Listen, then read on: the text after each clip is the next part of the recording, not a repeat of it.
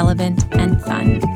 As two nerdy bookworms, we appreciate the role of classic lit, but we won't get too academic about it.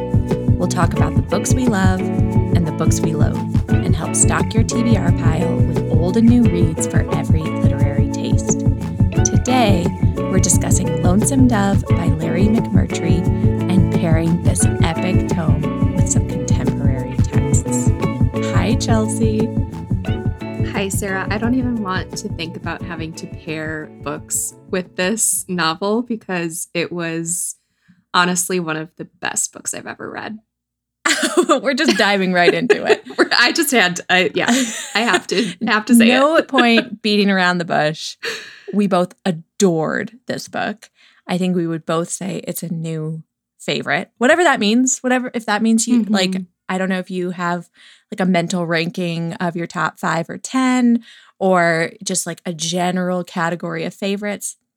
For both of us, this is a new one, and it's going to be really hard to talk about it in an episode length time and it's impossible to pair. I have, I mean, in our little outline, I think I have five or six books that I like have jotted down with question marks.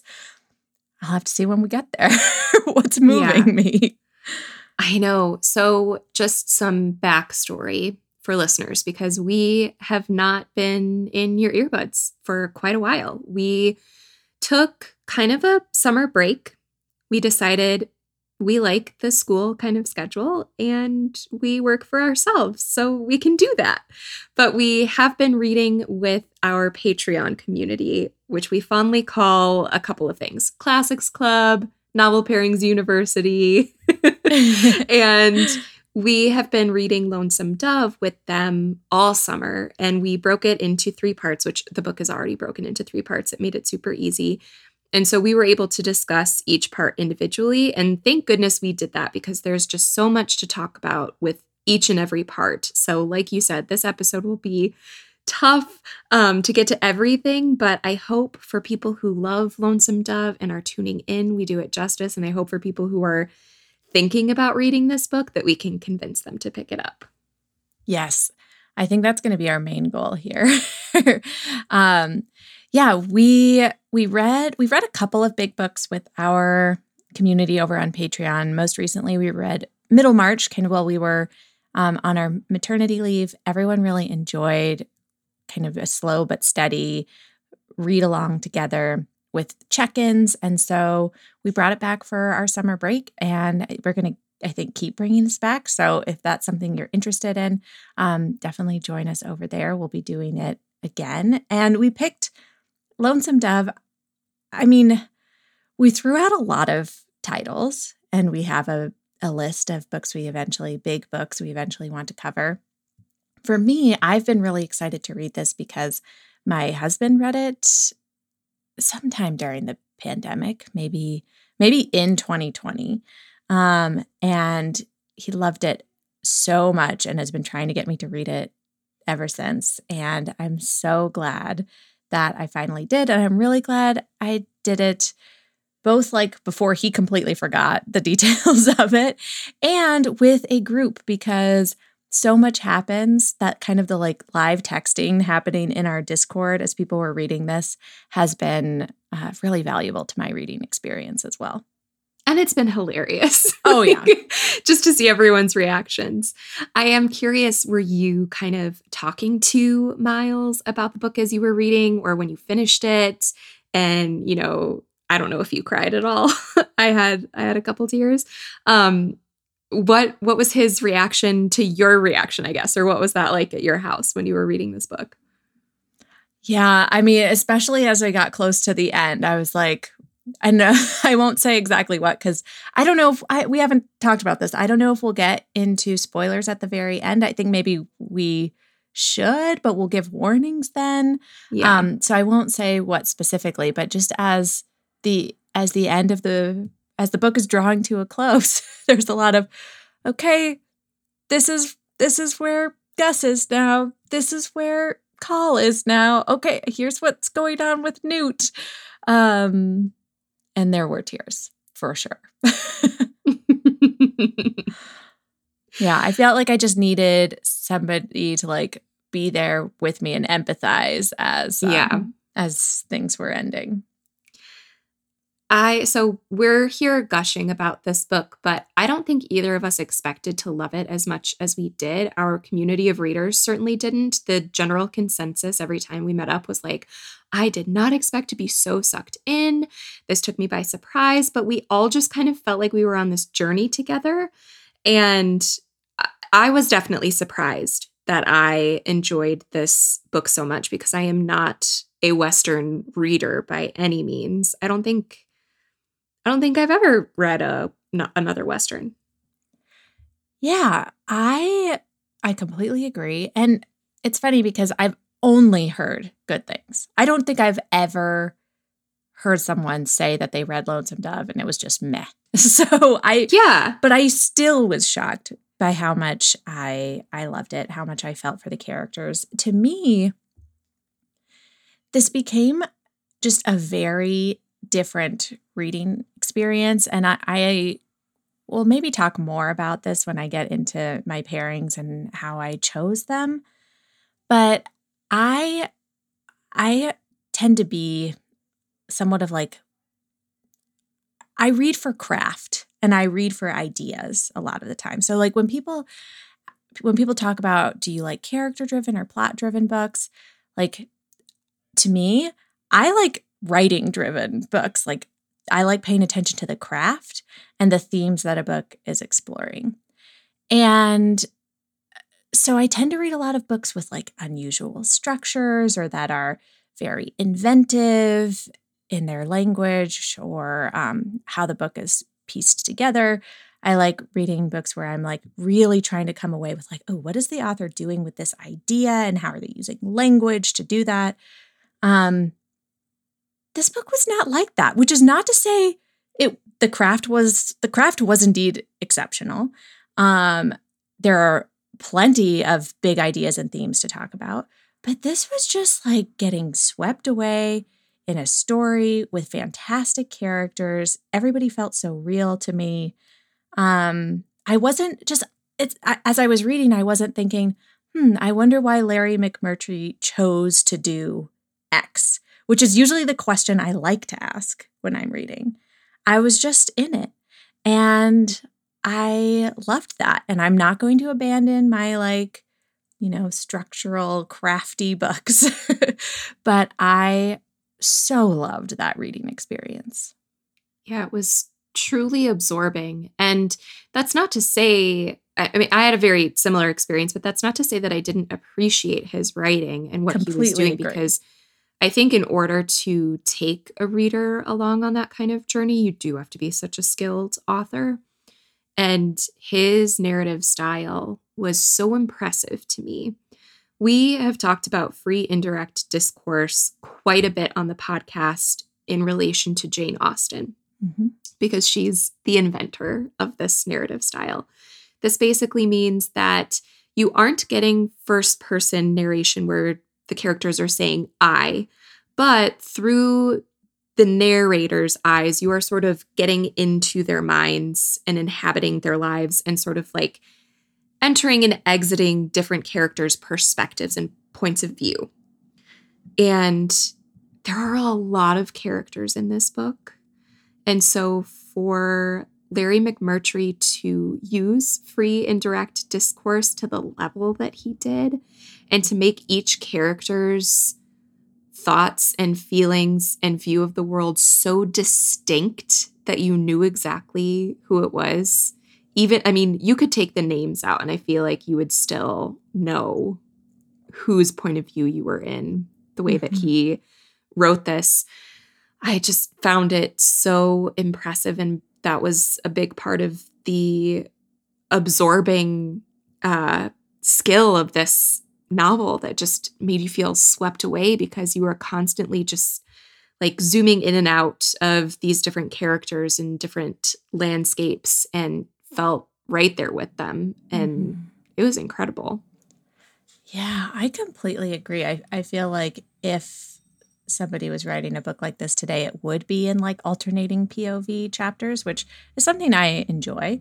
But I think that the free indirect discourse takes a lot more skill and also adds to this feeling of being like within and without. Like you get to notice things that the characters maybe don't. Sometimes, um, sometimes maybe you're in on a joke with the narrator that the characters are not, but then you also get the personal relationship with the characters and the empathy with them and really understanding all of their perspectives and motivations because you do see from each character's perspective uh, throughout the journey. So I I think he's definitely a master of of that. I really like authors who manage to say a lot in fewer words. And it sounds this is a this is an 800 and some page book. It sounds like that's not Larry McMurtry, right? But it kind of is at the mm-hmm. sentence level. Very simple writing, and I don't mean that in a bad way, but very direct because these characters are direct with each other. Humorous mm-hmm. and uh, succinct. And so I just I particularly liked at the sentence level just the style of the writing. And so I really, I always enjoy that. And I, I really enjoyed the dry humor. Oh, yeah. Great, great humor. Great blend of showing and telling, um, where the way he describes characters, or the way characters describe each other, um, tells you so much and, and so little time, as you said. Like even the most minor characters, you get get such great details about them. But then like he really throughout throughout the book, like you see uh the characters live out those descriptions in just the most perfect ways as well. Um so loved the writing. I feel like I feel like that's another thing we've said about Austen before. It is. It is. And I, I yeah, I don't even remember which book we were talking about that with, but um We've definitely said that about her before, and I I wonder I wonder if Larry McMurtry read some Jane Austen. I wouldn't be surprised. I would love to know. well, he definitely read some westerns, was in that realm. He wrote a lot of books. He wrote a lot of screenplays, including Brokeback Mountain. Um, and Lonesome Dove is part of a four book series. So I don't know if I'm going to keep going or if I want to just kind of sit with this one for a while longer. But we have an episode on Patreon. So you can still sign up and listen to that about the Western genre.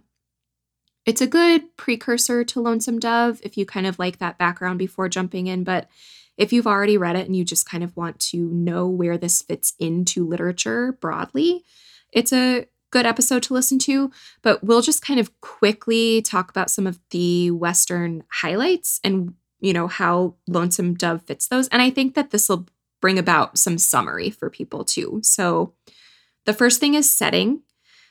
Westerns are typically set in the old American West. So think like 1800s. Um, and Lonesome Dove is set post Civil War and primarily in Lonesome Dove, Texas. And then they make their way up to Montana.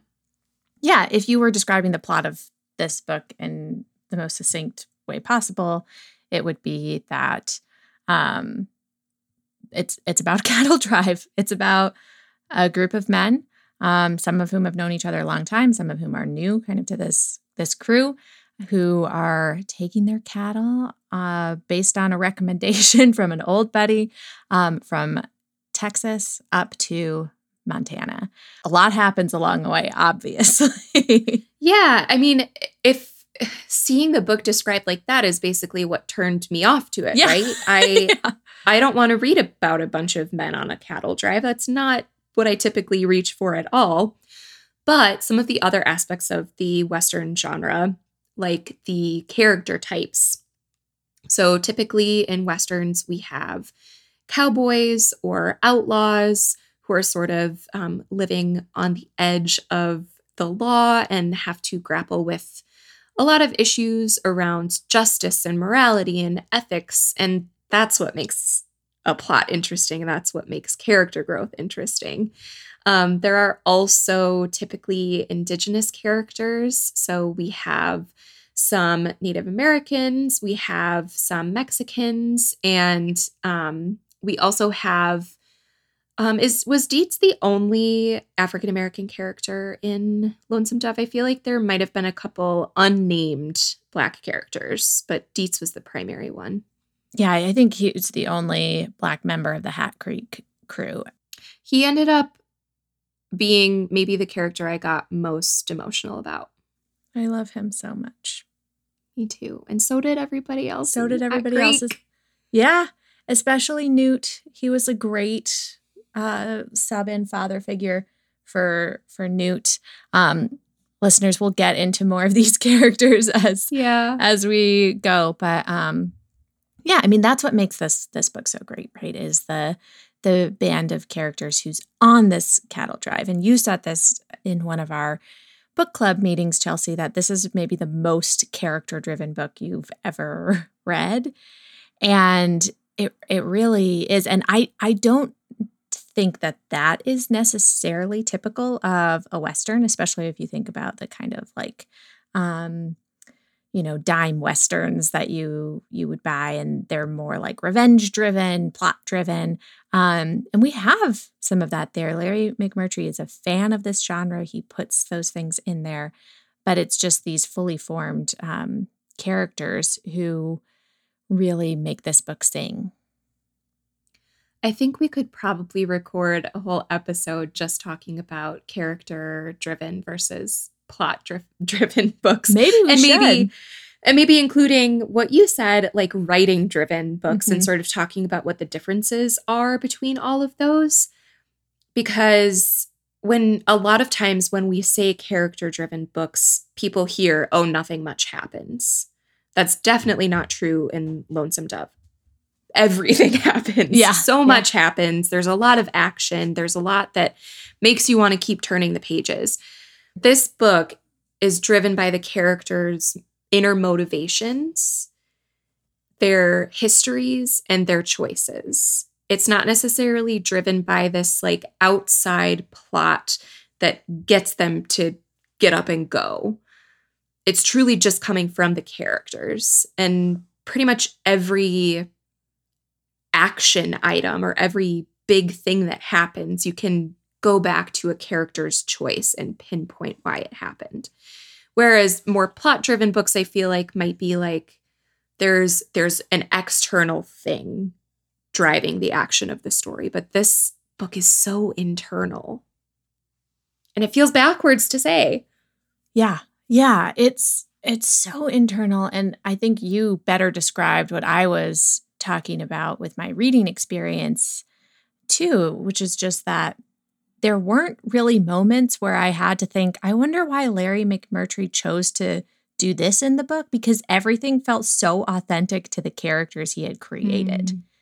Mm. It felt driven by them like they had had come to life and they were steering the journey of this book um which was just- Literally. yes which was just a, a mesmerizing experience Well, we should probably talk about these characters because I have a feeling we will have a lot to say about them.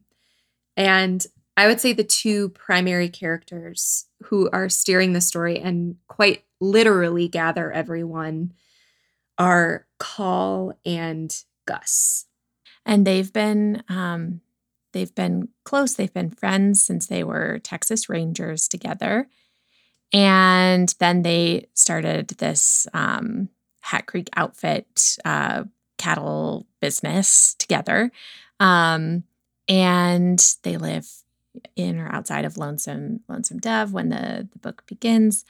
And you learn so much about them when the, in the opening chapters of the book just based on like where they sleep what they do in the morning who they want to interact with or don't want to interact with and they're they're in many ways opposites um they're very much opposites but once again not in a way that's like oh you know call is like this and gus is like this in order to illustrate a point like they both just feel like very real people. Yeah, you make a good point though. They're not foils for each other. No. They're not they're not opposites to serve a purpose. They're opposites because it's entertaining to the story. And like you said because it makes them feel more real. They just kind of like ended up together because they've they've done a lot. They've been fighters for so long. Do you have some descriptions that you want to read? Um not necessarily. I was just opening up to remind myself because it was so long ago. I know. but I remember very much um, just feeling totally immersed in the story right away. Um, the first sentence is just when Augustus came out on the porch, the blue pigs were eating a rattlesnake, not a very big one. And then it just kind of goes on to describe this this scene um, when we're introduced to Call.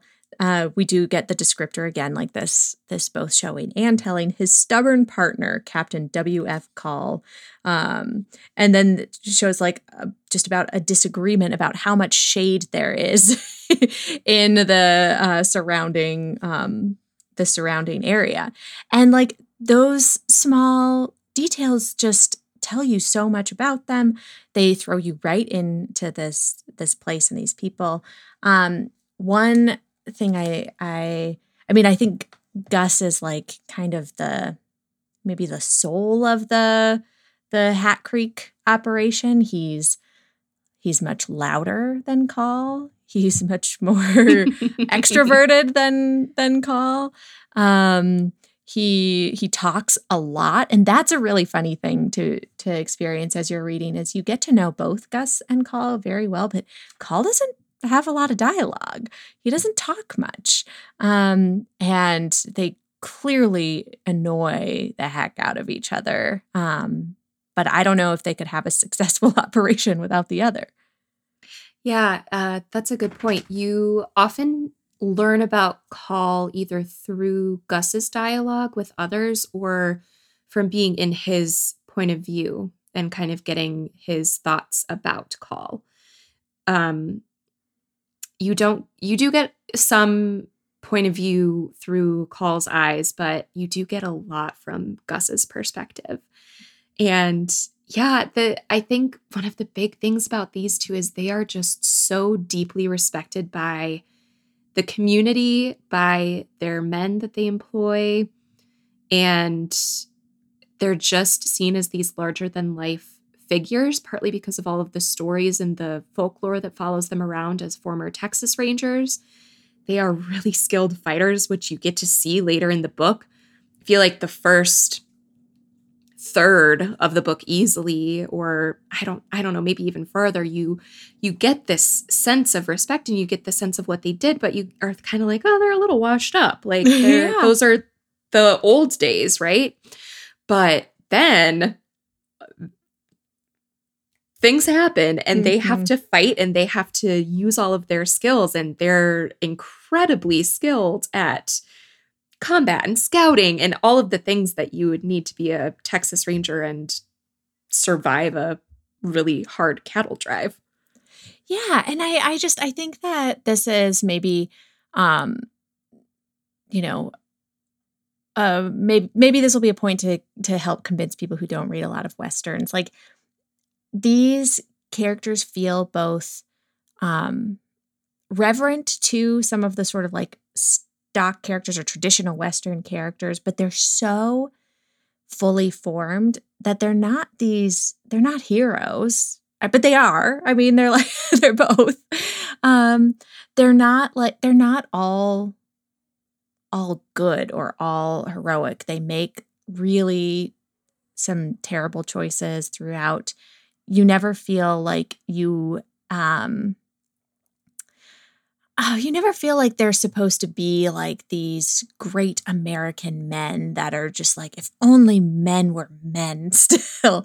like mm. they're hmm. they're they're flawed and they are um they're vulnerable even even when they're also like strong and great fighters and very capable like you said they very much have their their weaknesses and um, I, I just really appreciated that. I think that was one thing that held me back from reading this book was like I just I don't want to read a book that just glorifies this like very masculine identity. And it it I think I can very definitively say it doesn't, even though there are moments of that, but there are also moments that undo that. Mm, yeah, that's a really good point. I I totally agree. That was a big part of my hesitancy. And I still have some hesitancy. I do I absolutely did love this book, but it was imperfect in its portrayal of indigenous peoples. Eh, there were some harmful stereotypes at play that I think holding up this as a singular novel of the American West is dangerous.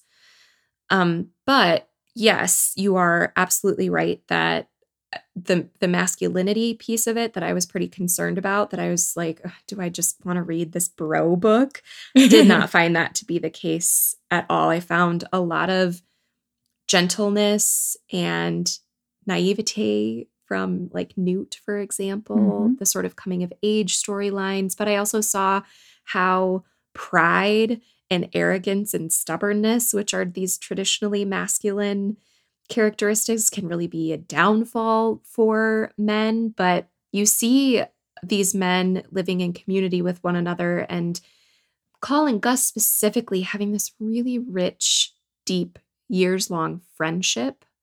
Your heart is very early on softened to Gus, and it's supposed to be, but by the end of the book, my heart was really softened to Call as well.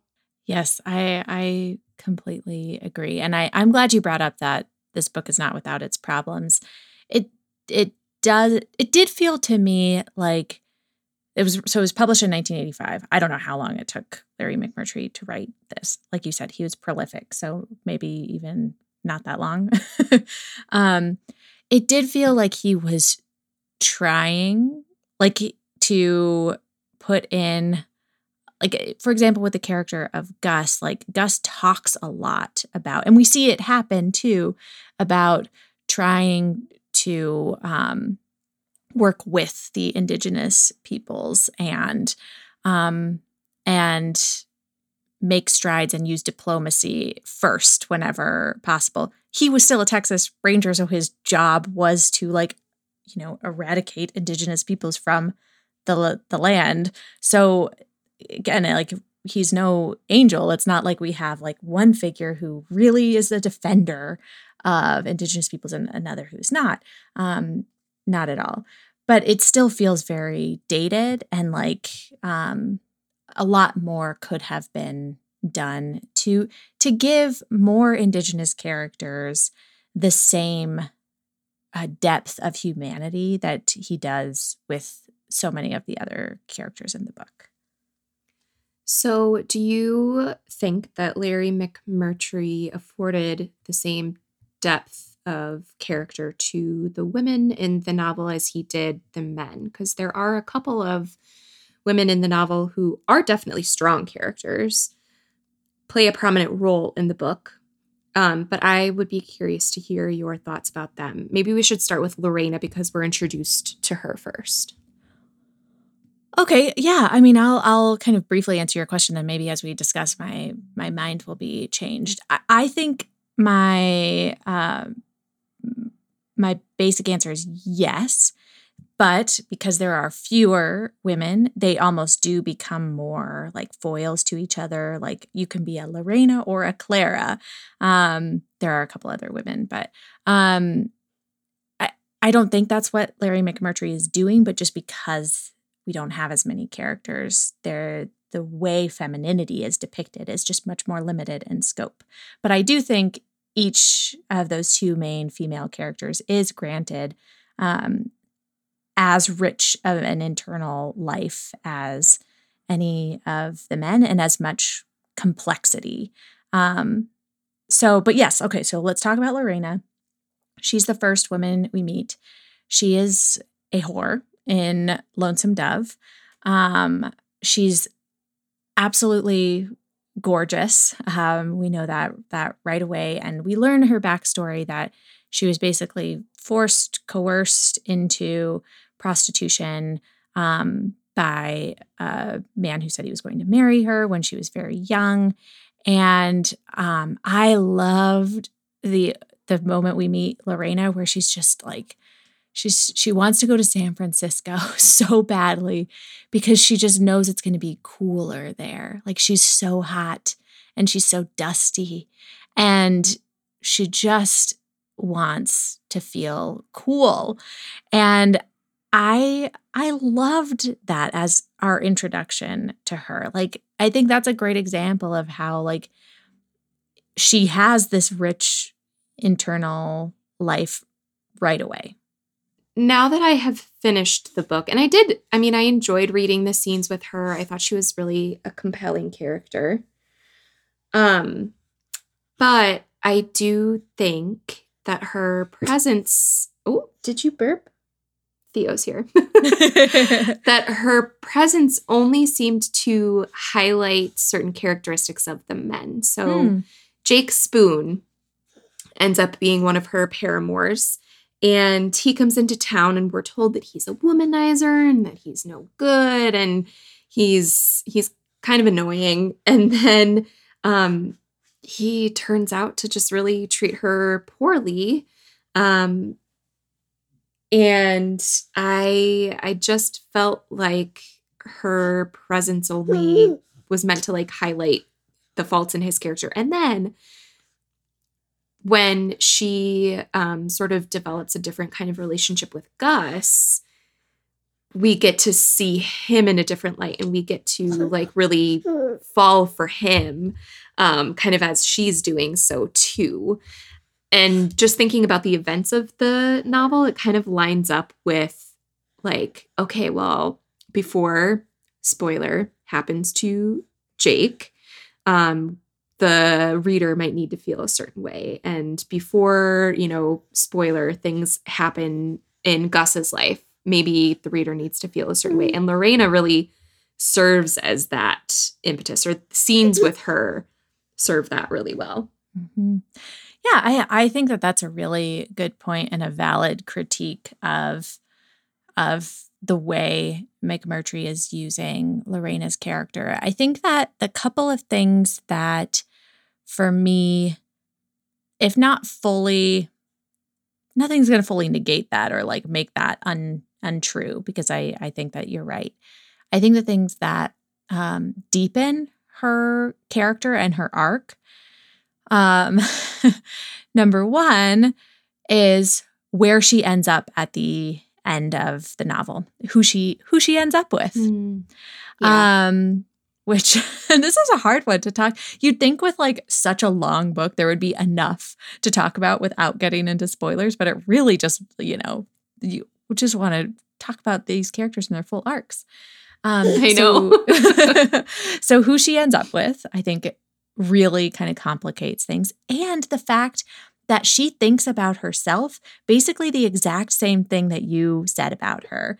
Um, many of the men are quote unquote in love with her, including Dish, um, who I think serves a great purpose for enhancing Lorena's character because Dish is like, he's likable. I think we like sympathize with his love for Lorena um, and the fact that she does not care for him at all. But at the same time, that the book then kind of like um, makes us like culpable in how we're thinking about Lorena too, that she should choose like a good man, she should choose a particular man.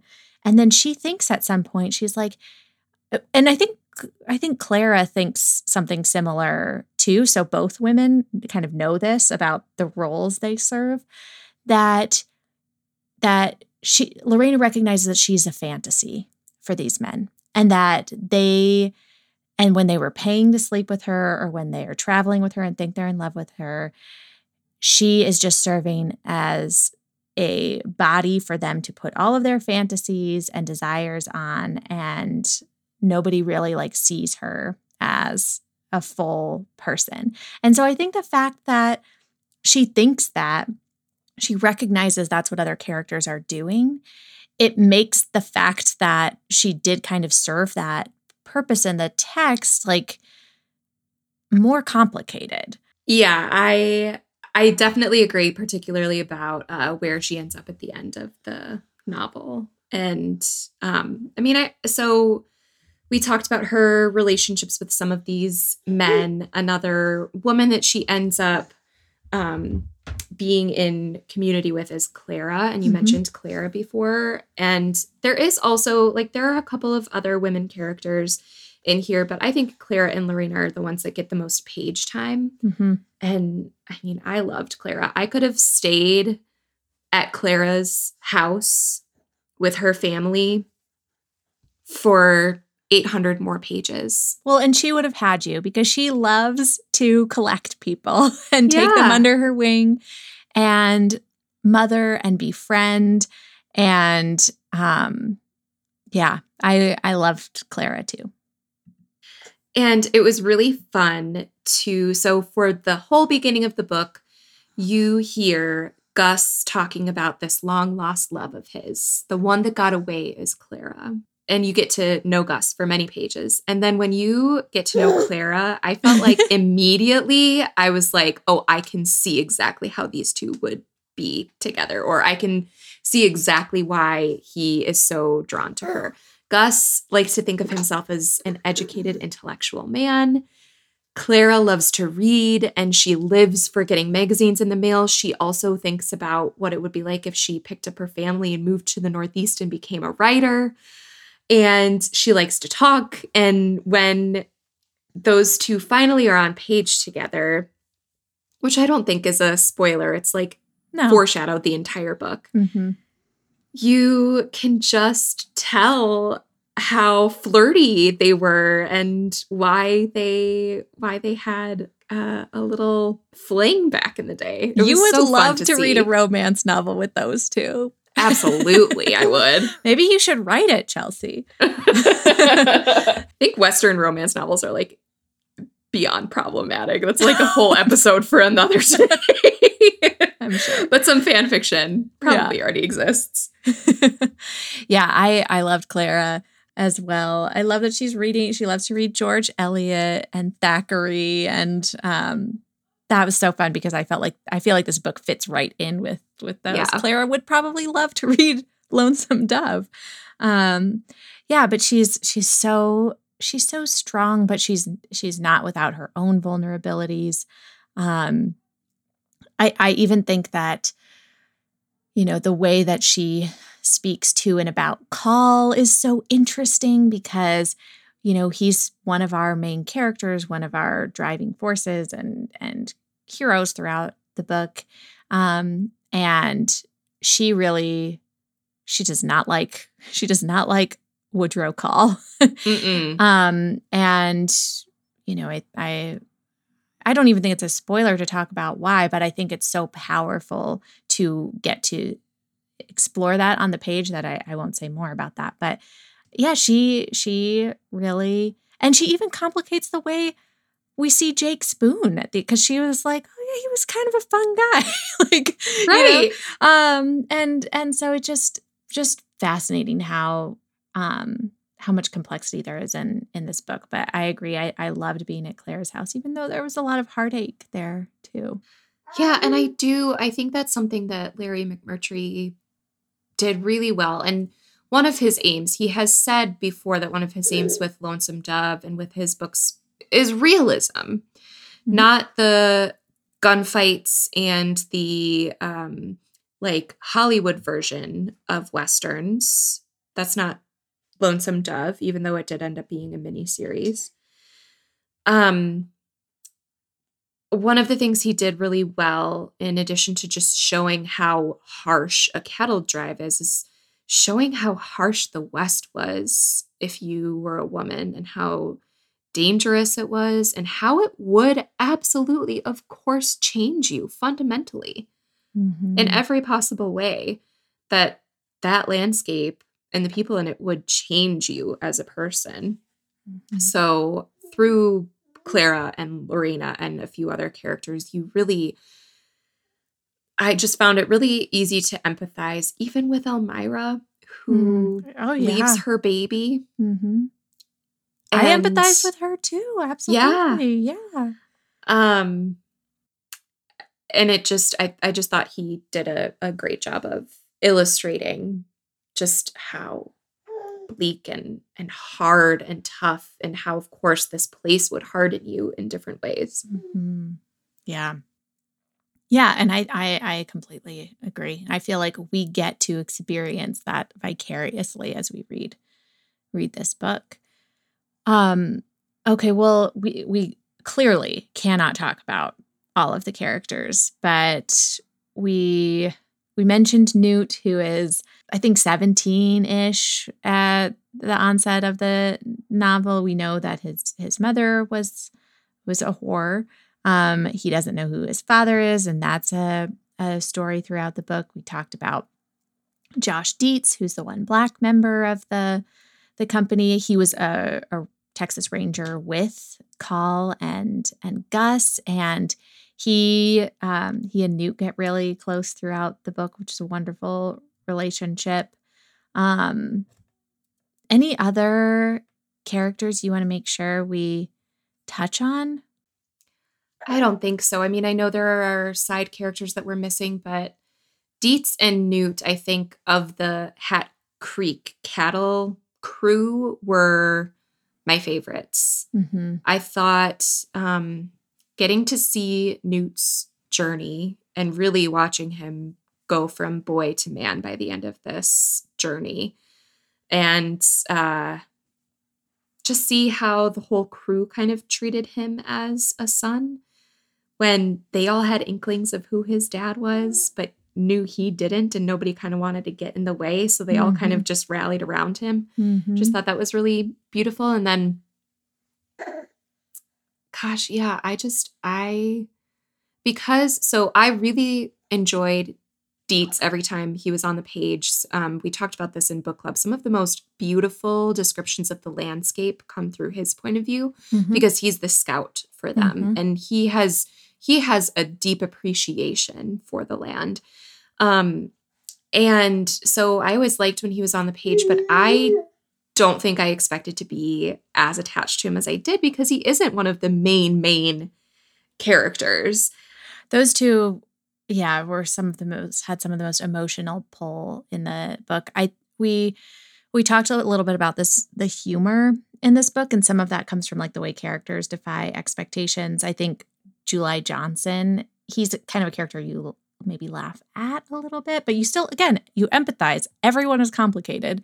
Um, and he's a sheriff, but like total, totally incompetent. Um, and that leads to some some tragedy. Um, but also he's just kind of this like hangdog sort of character that gives some some humor. I really like Po Campo who is the the cook. Yeah. Um, he's a great great character. Just like um, he is like an exceptional cook. like um, would be running a restaurant if he were living today with like very strange special dishes. And he's just like this charming man.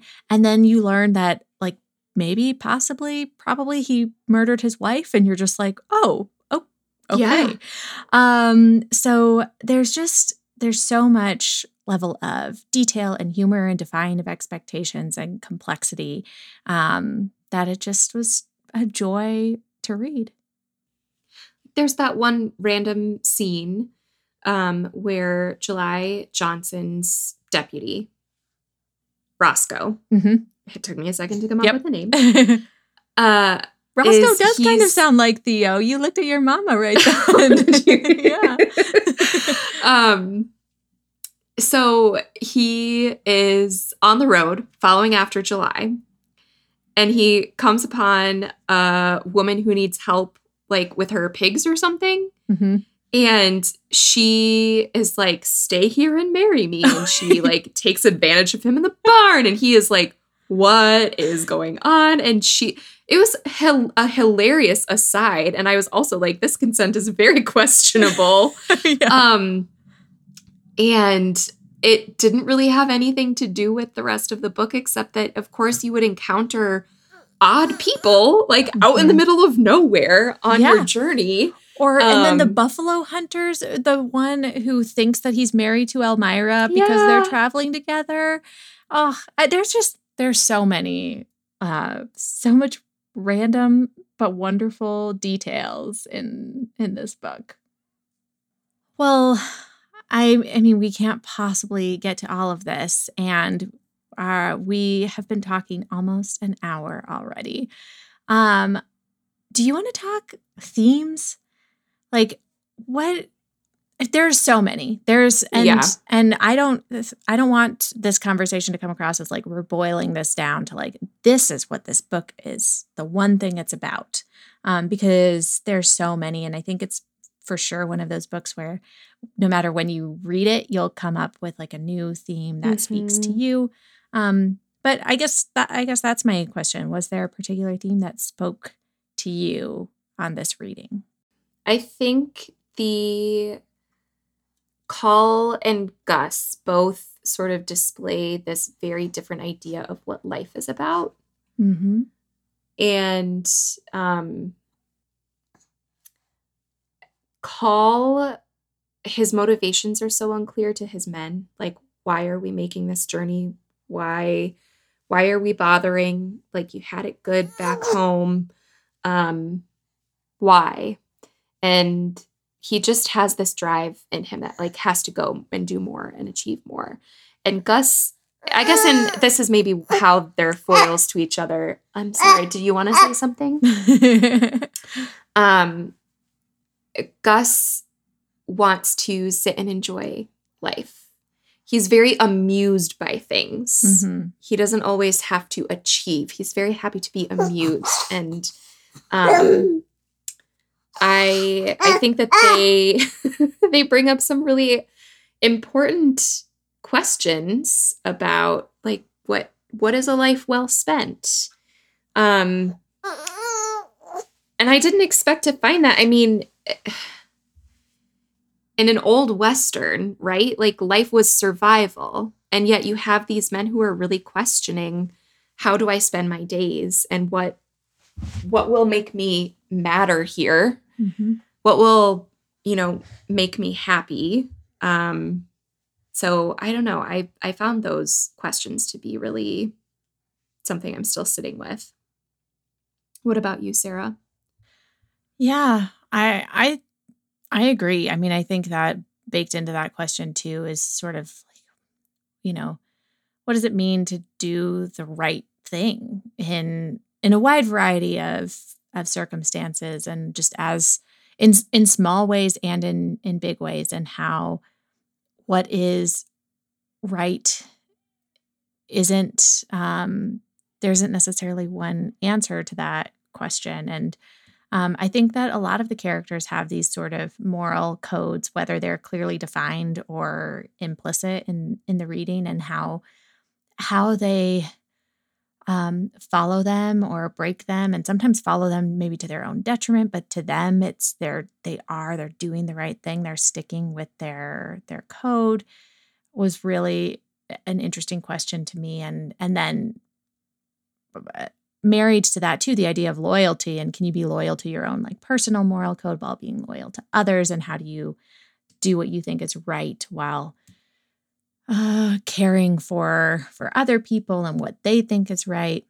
And like none of that is it really explicit. Like it's not like the characters are sitting there like mulling over like well this is my code versus like this is what i'm being asked to do. But you just see it throughout the entire work. Yeah, oh gosh, loyalty is such a big one. And loyalty in all kinds of different relationships, in uh, parent relationships. You know, what do you owe your children or what do you owe owe your parents? Um, friendship, especially. But yeah, I think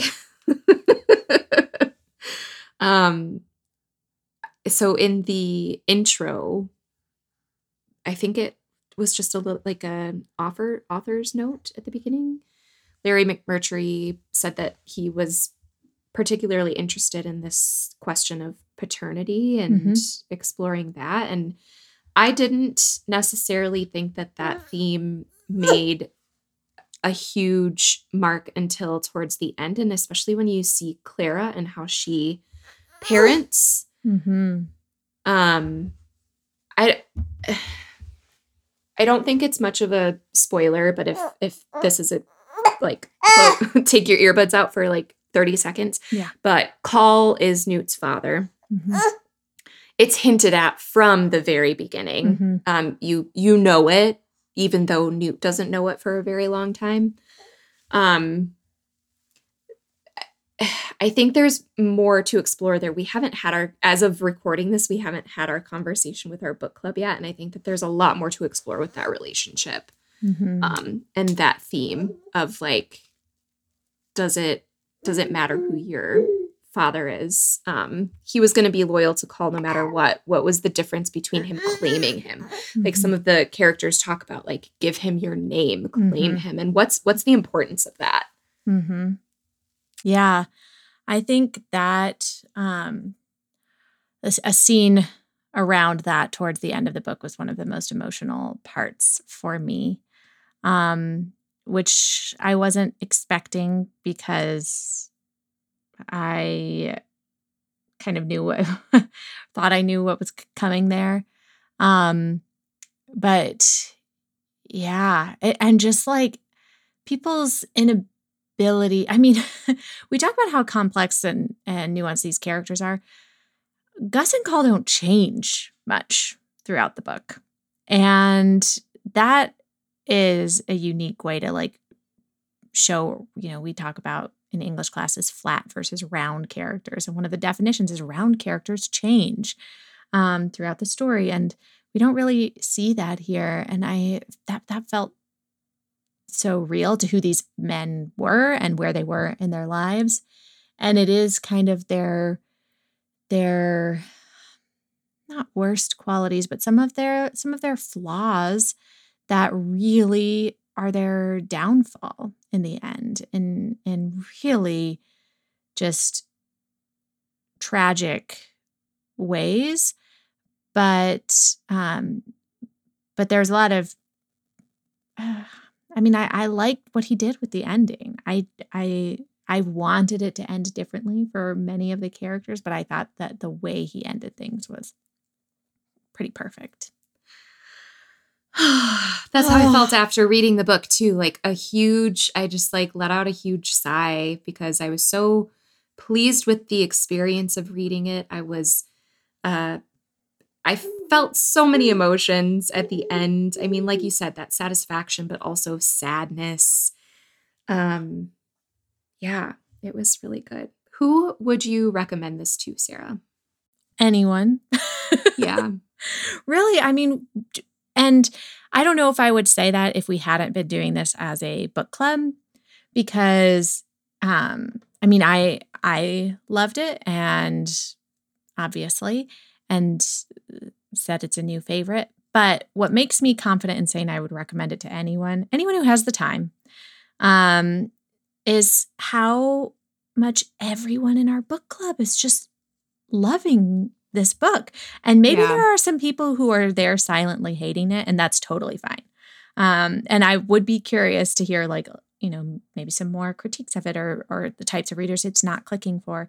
But it just seems like if you have the time for a big book, if you are if you are a reader, um, you th- and you pick this up at the right time in your life, I think there is a very good chance you will get swept away and really enjoy your time with Lonesome Dove. It might not become a new favorite for everyone, but I I think I I, I think I'd recommend it to anyone. How about you? Well, I handed it off to my husband right away and Great. I told him that he would love it. And I said I wouldn't set your expectation like that unless I knew it to be true. yeah. Um Yeah, gosh. Oh, sorry. Theo found uh, some kind of paper. Are you busy? um yeah i so i think readers who enjoyed that experience of reading middlemarch and just kind of being swept up in a group of characters but also i mean people who like adventure stories Yeah. this it really does have something for everyone but you make a really good point about it being the right time to pick it up It is a huge book making the choice of how you want to read it, which format you read it via audio. I read it via paper copy.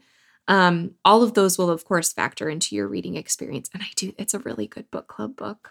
It's a great book club book. And it was great to split up into parts. So if you have an in person book club and you are looking for something challenging, or you're looking for something that you can do over the course of three months, I mean, it'd be a great like winter read. I know a lot of people kind of take book club breaks over the holidays. Um, this would be a really good one to pick up. Mm-hmm. I completely agree.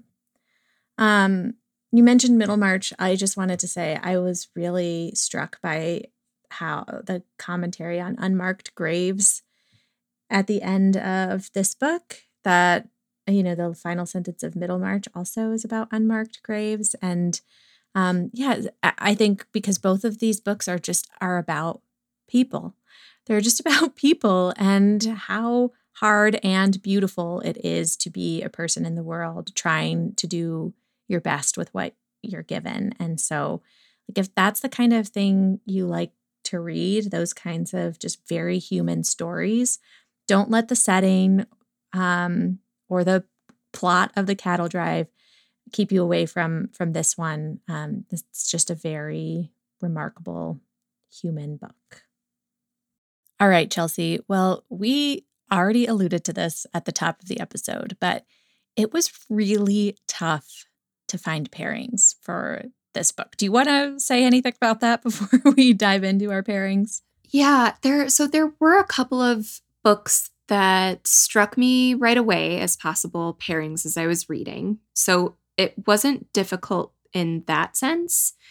Um, but difficult in the sense that I I, I love the books that I'm going to recommend as pairings, but I just don't know that they capture the essence of Lonesome Dove. I don't know that they'll measure up as being as epic and sweeping. They are great for different reasons. So, and maybe that's good because we aim to appeal to a variety of different readers with our pairings. But what about you, Sarah? Yeah, I had I had the same experience. I just it was you know, I I honestly I feel like I expected that I would be choosing books that were a little bit like you know, subverting the western genre or some something along those lines. And just those weren't the books I ended up wanting to pair with this because it was so sweeping. I was so engaged. I really wanted to try and find books that gave me a similar feel to Lonesome Dove. And and as you said, that was the hard part. Like there are there are so many books that I could have paired with this for for setting or specific plot points or specific theme. Um, and kind of that's that's what I landed on for the most part here. And these are all books that I really like. But nothing it was it was just hard to find something that felt like Lonesome Dove. Okay, well, I I think that you probably did a way better job than you're giving yourself credit for because you're you're good at finding those books that are like vibey and mood reading. So I'm really curious to hear. I appreciate that. I'm really curious to hear what your first pick is. Okay, well, I'm before I get into my first pick, I'm going to little bonus pick but because I paired this with our the last book we covered, Romance in Marseille, I'm just going to throw out Tomorrow and Tomorrow and Tomorrow by Gabrielle Zevin because that did kind of pull me in and sweep me away. And I know you had a slightly different opinion on this book, so I won't say that it was like that for every reader, but I think many readers just kind of fell in love with the reading experience for that book. Um, and it does like have like a little western touch in it which is also fun so i'm going to throw that out there and then say you should join our patreon where we do talk more about westerns and we come up with some western pairings and some subversive western pairings. So those are extras but my first official pairing is the son by Philipp Meyer. Have you read anything by Philipp Meyer? I haven't no so, his book, American Rust, was on the syllabus of a class I took called Class Fictions in grad school. And I really liked his writing. And then I read The Son. and then recommended it to Miles, who also really loved this book. And maybe for a while it was Miles's favorite, maybe until he read Lonesome Dove. um, but The Son is, it's epic. It's over 500 pages, I think like 550 pages. It's pretty backlist. I think it's about 10 years old. And it is a multi generational family saga set in Texas. It follows the McCullough family. Um, Eli McCullough is the patriarch. We meet him in the early timeline of the book, um, the late 1800s, I believe. Um, he is captured in a Comanche raid and lives with the Comanche for much of his adolescence. He eventually, this is not a spoiler, he eventually um, kind of reintegrates back into um, into the white world of Texas and becomes a oil baron and just a vastly wealthy and influential figure in his Texas community. And then we follow that family for three generations, and it alternates timelines, uh, which is a really, I think, great way to structure a 500 plus page book because you're eager to get back to the next timeline and it keeps you turning the pages, even if the book is long.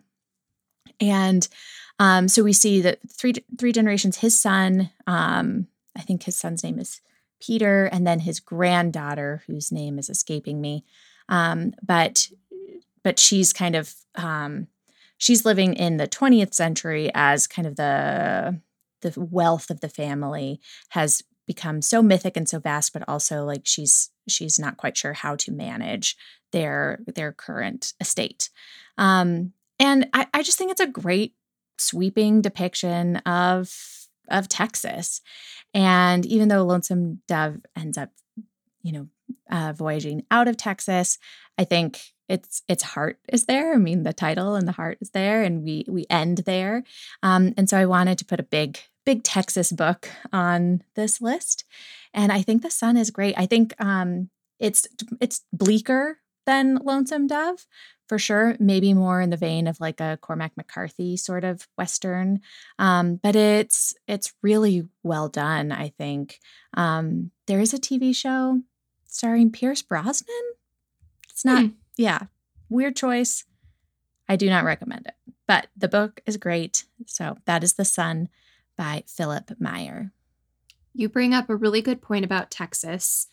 I can think of at least three people who are from Texas who cite Lonesome Dove as their favorite book. It's such a Texas favorite. It's I mean the the Texas pride. They really claim it as their own. And I think we probably would have talked a little bit more about setting if we had more Texas experience possibly.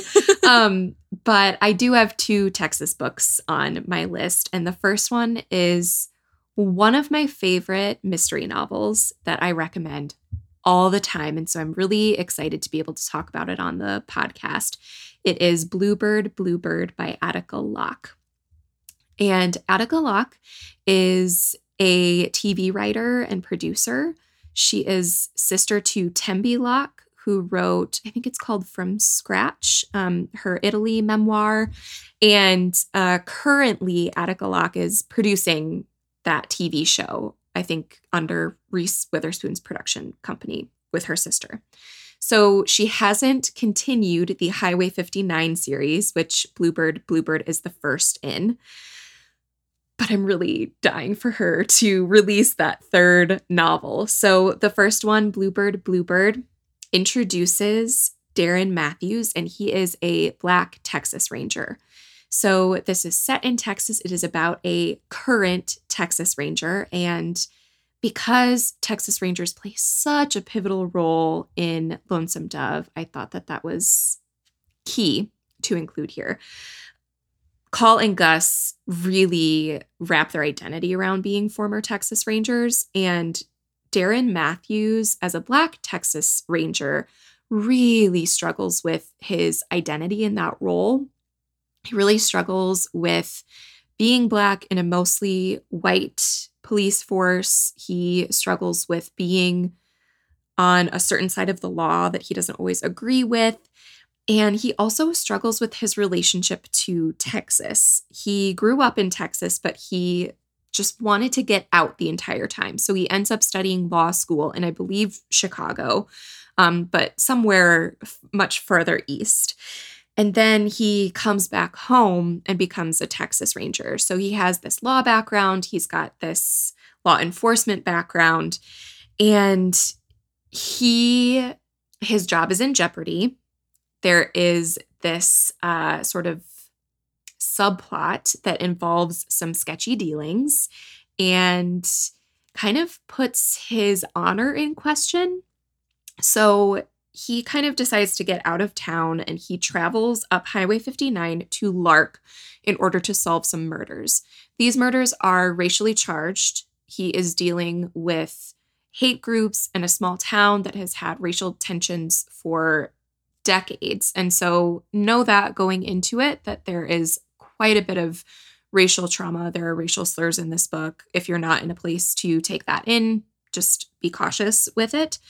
But I just found Darren Matthews to be such a compelling character. He is very cowboy like in that he has his own honor code and then he's also trying to navigate the honor code of the system that he's in and so i just i think he's really compelling as a detective as a texas ranger like that main character i always like mysteries where the detective is a big part. Like you're watching their character development and they're complicated. He's definitely complicated. He has a complicated relationship with his wife, um, with his family. And so he just reminds me of a lot of these Hat Creek men who are struggling in their relationships with women and struggling to uh, serve justice, but when they also have other things pulling at them. So in that way it's very texas it's very western but i think that the tone and the vibe is much more noir. But it's very atmospheric very setting and place driven and so i think in many ways this is a great partner to lonesome dove. It just doesn't have quite the same like epic western vibes. Similar themes definitely strong setting just a different tone. Hmm, great pick all right. Oh, and I love that it's genre fiction too. We've talked a lot about genre fiction over on Patreon, and um, it's fun to pair a different genre with Lonesome Dove. Yes. And like this is a good one if you don't love mystery or think you don't love mystery and you like literary mystery. I always recommend Bluebird. Bluebird, it's so good. Hmm. Okay, well, maybe this one is a literary mystery or literary thriller. I've heard it described that way. I feel like it's better to just go in thinking of it as literary fiction, though, um, and then you know seeing what else is there. But it's it's I think it's slower paced, so maybe those descriptors can can um, set expectations wrong. But my next pick, I know you've read this too, is The River by Peter Heller. So, um, Peter Heller's a Denver author. This was my first book that I've read by him. I'm very interested to read his backlist. I think he's an author who kind of hops through different genres, and I always appreciate that. This particular book is about two boys, well, men, young men, college students, um, Jack and Win, and they set out on a canoeing trip. Um, I think they're in Canada throughout uh, on their on their little voyage. Well, it's not a little voyage. It's pretty serious expedition. And these two are are like they're ready for it. They can handle it. Win grew up in uh, Vermont, but has always um, camped and backpacked and been as outdoorsy as possible. Jack grew up on a ranch in Colorado, and so uh, being out in the wilderness and under the stars is just where he feels the most at home. And they they're this is a serious expedition a long one but they think it's going to be pretty relaxing. They're going to spend their days on the river. They bring their western novels with them to read. They're going to stargaze and cook delicious meals and just enjoy each other's company. Um, and then they witness something a little bit unsettling. I think sometimes some of the cover copy maybe gives a little bit too much away. So I'll just say they witness something unsettling and then they smell something unsettling smoke. there is a wildfire happening too close to where they are for comfort. And so um, there's maybe like a human act of violence and also a act of natural violence happening around them, and they need to get out um, and and off the river. So then it becomes much more fast paced as we watch them trying to get get themselves out of danger and also figure out maybe what's going on um, with some of the other people around them. I I liked this book a lot because I think Peter Heller's a really good writer. He made me care about this expedition much more than I would have thought possible. And that reminds me a bit of Lonesome Dove, just hearing about all the things that they pack for their canoe trip, all the details that and the planning that goes into it, and what they're going to cook over the fire for all of their meals. Um, just set a really great mental picture for me of what this trip was like. I also think that, much like Lonesome Dove, this is a book about male friendship and uh, masculinity and and what um, what it means to be loyal to to your friend. Um, and also, you know, there's the coming of age bit. I could see I could see Newt maybe being friends with Win and Jack if he met them in the present day. Um, so yeah, I, I I like this this pairing for the themes for for the setting, um, even though it's a totally different setting. Just the way he makes you care about about the wilderness and the details. Um, there's a lot in this book about making hard decisions and how the wilderness forces you to make hard decisions that may seem at odds with your with your values or how you want to take care of yourself or your friends. Um, and that that reminded me of Lonesome Dove as well. I will say one caveat here um, is just that much in contradiction to Lonesome Dove, these characters did not leap off the page to me. They felt a little not flat, but similar to each other. Whereas Larry McMurtry, like you said in our discussion, even if he didn't use their names, you could tell whose mind you were in and who was talking all the time. I felt like almost the opposite with the river. Like the boys felt a little interchangeable, even though they came from very different backgrounds. Um, so that that made me hesitate in choosing this, but I still think overall it makes a good pairing and it's much shorter than Lonesome Dove. So that is The River by Peter Heller. My second pairing is also a Texas novel, and it is Olympus, Texas by Stacey Swann. This is a book that we read with Classics Club a couple summers ago. Was that yeah. just last summer? I think it was just last summer. so. Yeah. Um, and we really liked it. Our community in general really liked it. We got to talk with Stacey Swann, and I believe she brought up Lonesome Dove as one of the books that just really inspired her to write a Texas novel. You okay, bud? Um, Oh, I think that I know when I was reading, and I think much of our conversation in Classics Club really focused on the Greek mythology aspects of Olympus, Texas. She bases her characters on Greek gods and goddesses and sort of follows the plots of certain Greek myths and shapes a story around that. But when we talked to her, she said that really her primary goal in writing was to write a deeply Texas story. And I think she achieves this by having big, larger than life characters in a small town. And that feels very Lonesome Dove to me. There are also a couple of thematic elements in Olympus, Texas that I think tie to Lonesome Dove really well. There are issues of paternity, there are issues of morality and ethics and who can get away with what and why and privilege. And it's it's epic in scope. It's certainly not as long as Lonesome Dove, but it is a very Texas novel.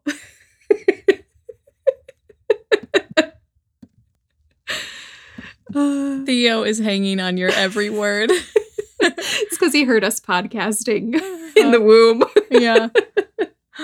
He's like, oh, I recognize this cadence. Yes. this is mom's podcast voice. so comforting. yeah, you heard a lot of Sarah too. Mhm. Yeah. I think that's all I have to say about Olympus, Texas. I don't want to say too much more because I think it's one of those books, knowing a little bit less about it going in is going to make the reading experience that much better.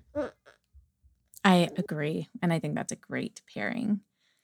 All right. My final one is my, you know, I always have one that's a little bit of a reach. and uh, this is today's. So my final pairing is A Place for Us by Fatima Farheen Mirza.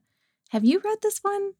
No, but you have encouraged me to, and Mhm. I mean it's it's one of those like it's it's on the list. I have it on my shelf. It's Yeah. I'm going to read it sometime, but it feels like one of those precious books that I've got to pick the right time for it. Yes. And it's a crying book. So like, yeah.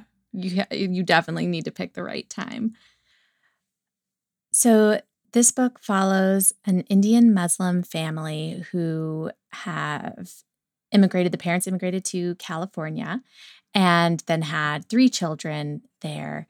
Um, and I this is not a, a spoiler, but the the time frame kind of spans um, both before and after September 11th, and kind of how the family is or is not accepted by their community both before and after that that event. Um, the book opens in like the latest timeline that it covers which is at the wedding of the oldest daughter.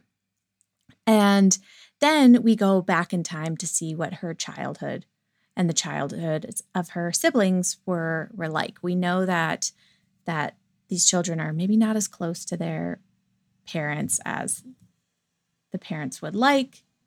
Um, and throughout the course of the book we become we come to understand why that might be.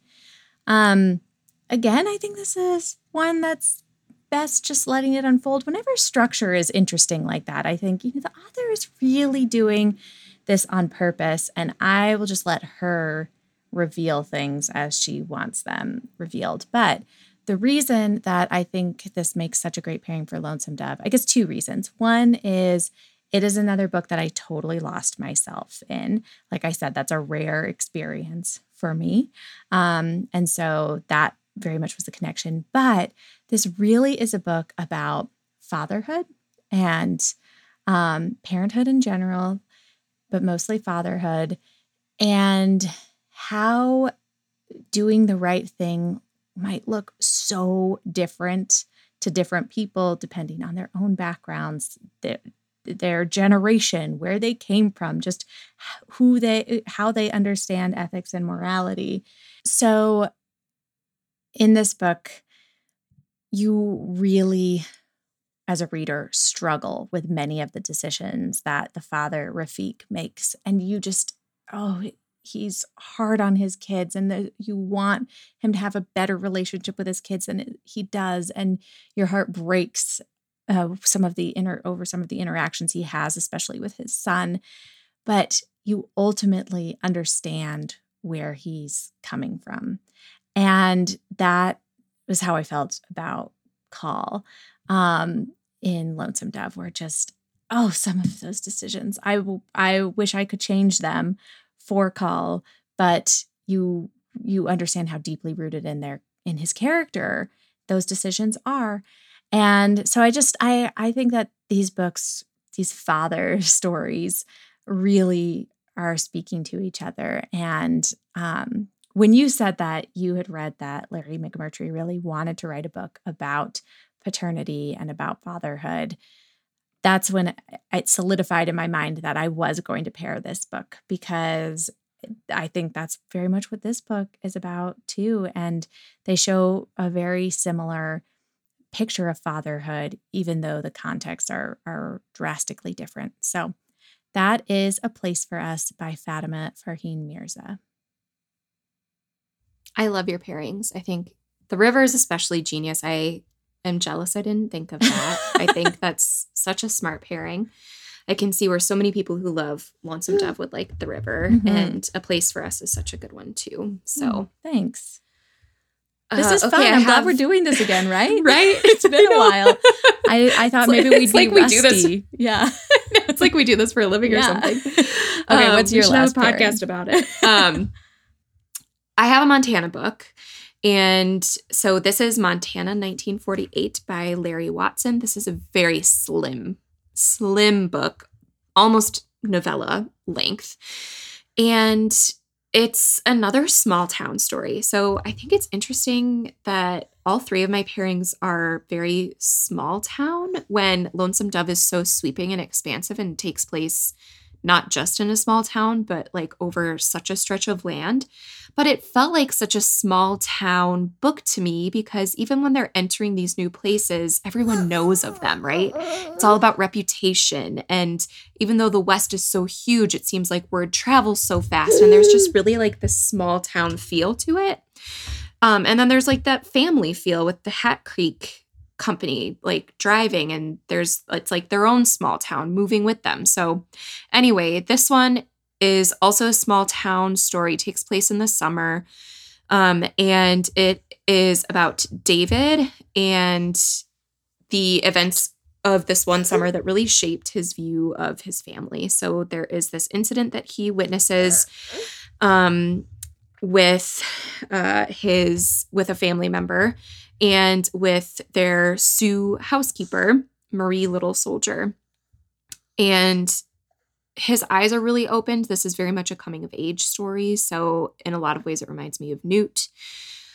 And it's very much about like, do you choose family over the law? Or what does justice look like when you want to like protect the people that you love, but you need to do the right thing? And so, in this very slim story with I think it's so it's been a while since I've read this one, but from what I remember, Larry Watson writes with like simple, striking prose. And so this is not like a um super literary, flowery kind of novella or kind of read. It's very much like um Larry McMurtry's writing, where it's just like to the point. Um but yeah it just it gives me western vibes. And i thought it was would be fun to have something in montana and kind of explore that landscape because we we arrive in montana by the end of lonesome dove but we don't really get to experience it the way that we've experienced so many places in the novel. So montana 1948 if you like lonesome dove you want something kind of similar vibes similar themes but a really short read.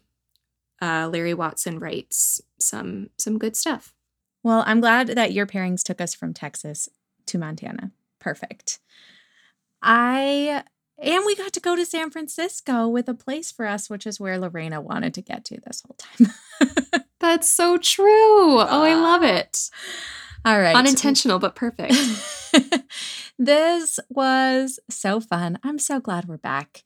Um, we are super excited for our fall season. We're going to be releasing episodes about every other week, uh, definitely more consistently. And I just selfishly am really glad to be carving out the time to talk books with you again, Chelsea.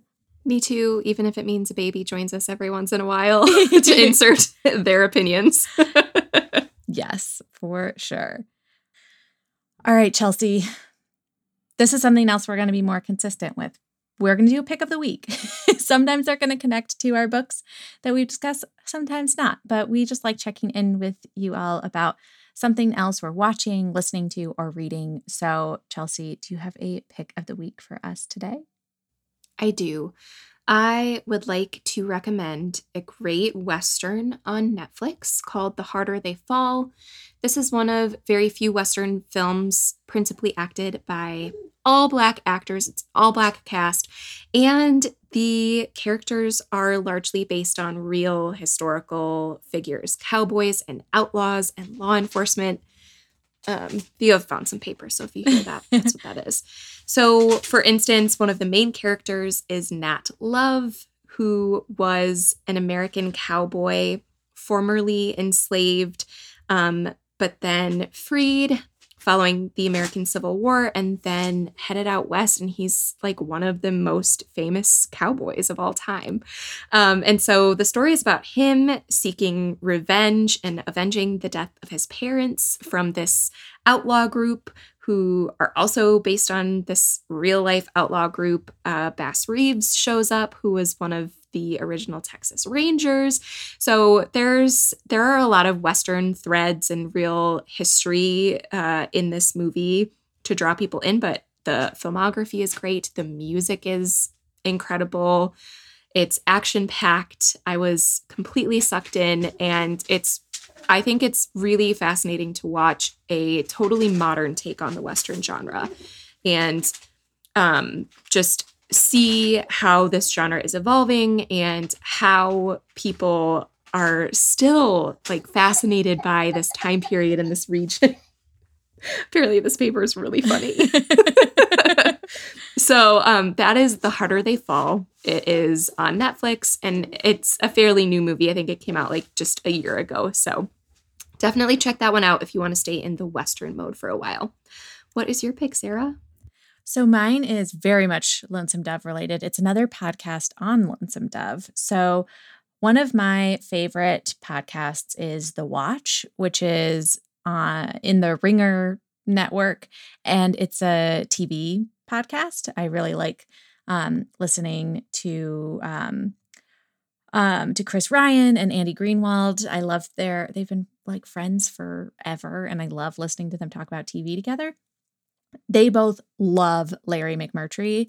And during the pandemic, they both reread Lonesome Dove and then talked about it on their podcast. I think they ended up doing like four different episodes about it. I'm not quite sure how they divided it up, but they talk about both the book and the TV series. And it's really fun listening to them talk about the miniseries as TV critics, especially. Um, and Andrew Greenwald is also a um, a showrunner and, and scriptwriter. So that that was really really interesting. Um, and then they combined it into like one megapod. So you can just find the one, it's like two and a half hours long and listen to them talk about Lonesome Dove. So if we didn't get to everything you wanted us to get to today, uh, you can listen to them and they'll have, they're like, you know, two white dudes in their 40s have very different take on Lonesome Dove than we probably did, but just as much appreciation. And so that is my pick of the week. Also, the watch in general. If you're looking for your next great TV show, I really enjoyed that podcast. Well, readers, here we are. It's almost fall, and we cannot wait to share more episodes with you this fall season. In case you missed our announcements, we are going to be reading Persuasion in September, getting back to our Jane Austen roots. We will read Macbeth in October, and I still struggle with saying the name of that play out loud as a former theater kid. so that's going to be interesting. Every time it's like, I twitch a little. Uh, and we are reading The Chosen and the Beautiful by Vo in November, and that is a Great Gatsby retelling. The theme of the season is adaptation. The classes are nerdy, our community is ready for more readers to join in the fun, and so we would love to have you. You can go to patreon.com slash novel pairings and become either a literature lover for $5 a month to access bonus episodes on Fridays, or you can be a literature scholar for $8 a month to access bonus episodes and events, which include those classes and book club meetups with us. And I just want to say, Sarah, I feel like this is a steal for the content that we are putting out. So go sign up for Novel Pairings Patreon. We would love to have you on our community and learn with you this season. And if you feel like you've been missing out on our announcements, we get it. Social media is super tricky these days, and Instagram likes to hide things from us. So be sure to sign up for our newsletter at novelpairings.substack.com. We'll still share TBR toppling reels, announcements, and other fun, fun content on Instagram, so be sure to follow us there at Novel Pairings Pod. You can also add Novel Pairings Pod to your favorites list to make sure that you're seeing all of our great content. As we get back into our podcasting major way to support our show is by writing us a review on Apple Podcasts. Thank you all so much for helping fellow readers find our show. Thank you so much to Miles Eichner and Mark Anderson for our theme music. Next time, we will be back to topple your TBRs with upcoming retellings and adaptations. But until then, we declare after all, there is no enjoyment like reading, how much sooner one tires of anything than of a book.